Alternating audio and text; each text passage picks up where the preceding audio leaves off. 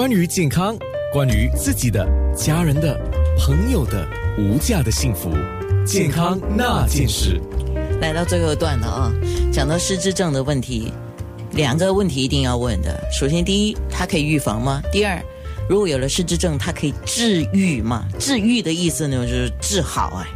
OK，好，那心理学家王浩飞可以预防吗？可以，可以的，因为啊、我们就是现在很多其实会说到的，其实预防是最好的治疗，因为很多时候说，因为目前啦，我觉得可能我先回答那个可不可以治愈这个问题啊，因为目前的啊、医学研究方面，我们是有药物可以控制。或者说是暂时性的让你的症状可以有一些缓解，但是并没有说哪一个药物可以说完完全全让你完全治愈的那种啊、有些药物它是可以说让你的心情啊什么各方面比较好，但是并没有说一个药物能完全治疗好。就是目前还没有，但是我们是觉得说，可能未来二十年啊、十年，可能就会有药物出来，可以可以治治好大家的那种。当然，我这个医学现在这么发达啊、以后一定会有药物可以治疗的，所以这就变得说预防是更加重要的一点，因为预防的话可以延缓，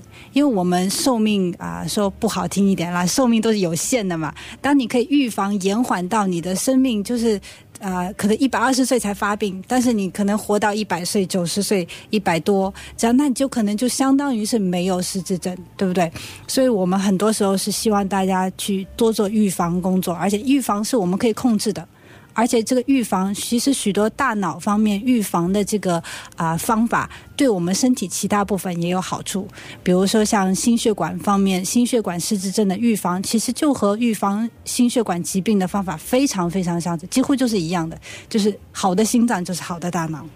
明白了。嗯。那么，比如说最多人关心的啊，我补充一点营养了，对。啊，比如说维生素啊、B one 啊、B 十二啦对、对叶酸呐、这些对我们的大脑有帮助吗？特别有人说哦，我吃一点银杏啊，嗯，这些其实都是有一定的帮助的，因为有一种失智症，它其实是会一是因为这方面的啊、维生素和矿物质的缺失而造成的。所以就是说，如果您本身是说平时也可以，其实也可以通过食物。我们吃健康的食物啦，吃多种的食物来摄取这些维生素也是好。但是如果您觉得说可能我平时呃吃不了这么多食物，或者有些食物我真的特别特别不喜欢吃，然后我可能会缺少这方面维生素，那适量的补充一些是有好处的啦。所以综合起来就是其实。摆脱不了，就是我们平时说说，你就注意你的营养均衡，对维持就控制好你的三高的问题，对，非常还有就是。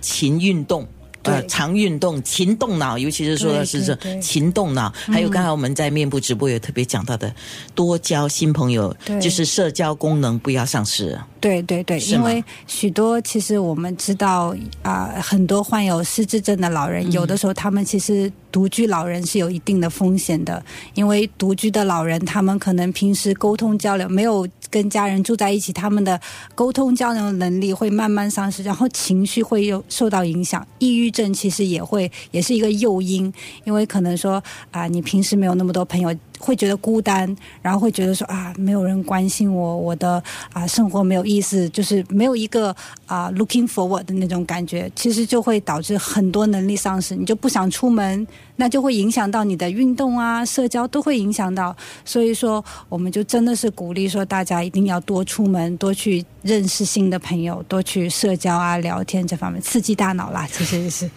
健康那件事。